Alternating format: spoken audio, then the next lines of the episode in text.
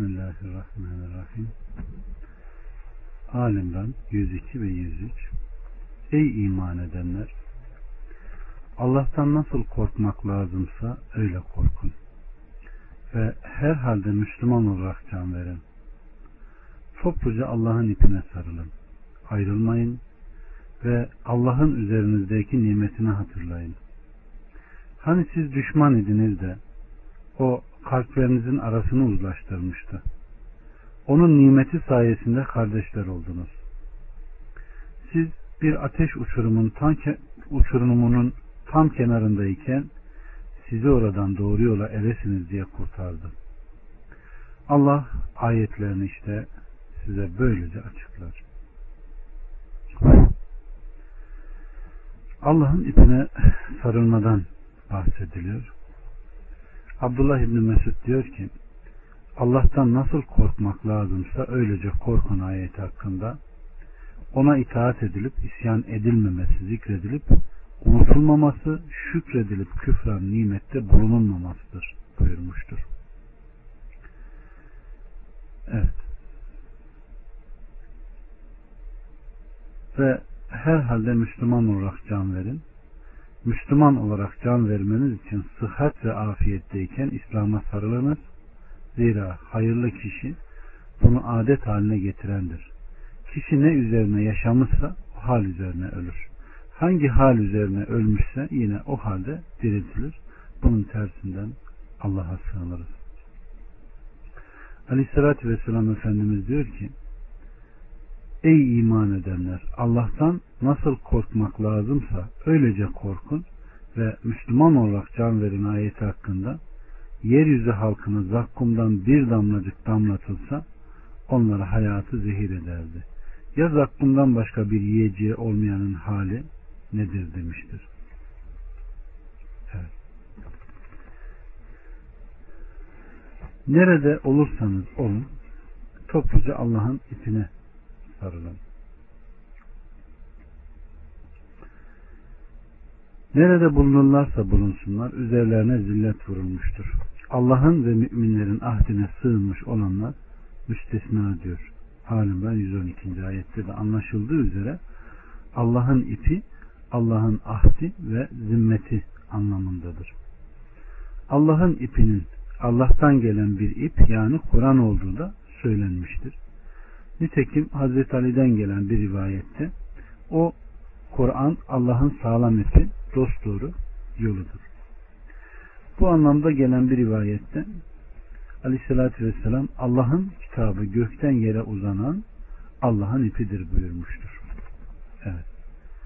Aleyhisselatü Vesselam Efendimiz Allah üç şeyden dolayı sizden razı olur.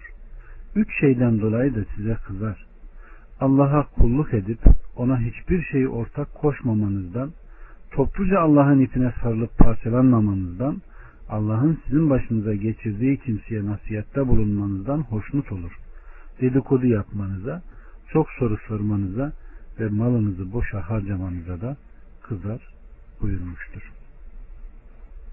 Evet. 104, 105, 106, 107, 108 ve 109. ayetler İçinizden hayra çağıran, iyiliği emredip kötülükten alıkoyan bir topluluk bulunsun.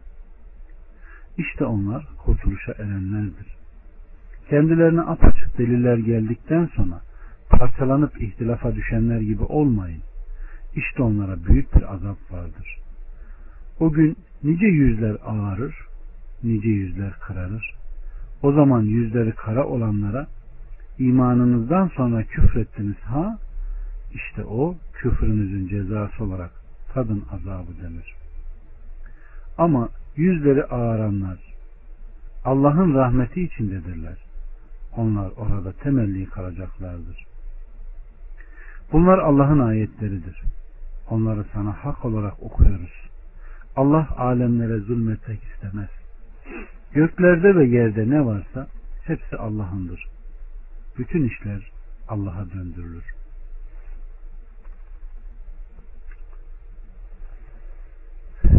Marufu emir ve münkerden nehi.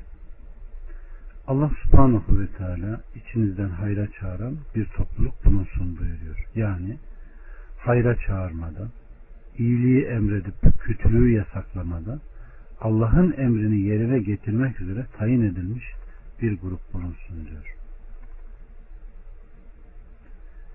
Daha şöyle der. Bunlar sahabenin ve ravilerin seçkinlerindendir. Yani Allah yolunda cihad edenlerle bilginlerdir buyurmuştur.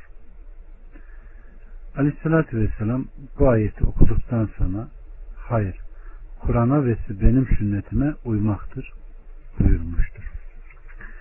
Her ne kadar bu iş ümmetin her ferdine yüklenmiş bir görev ise de bu ayetten maksat bu işe bakacak bir grubun bulunmasından bahsediyor. Aleyhissalatü Vesselam Efendimiz sizden biri bir kötülük yapıldığını görünce onu eliyle değiştirsin. Buna gücü yetmezse diliyle, buna da gücü yetmezse kalbiyle bu ise imanın en zayıf noktasıdır buyurmuştur.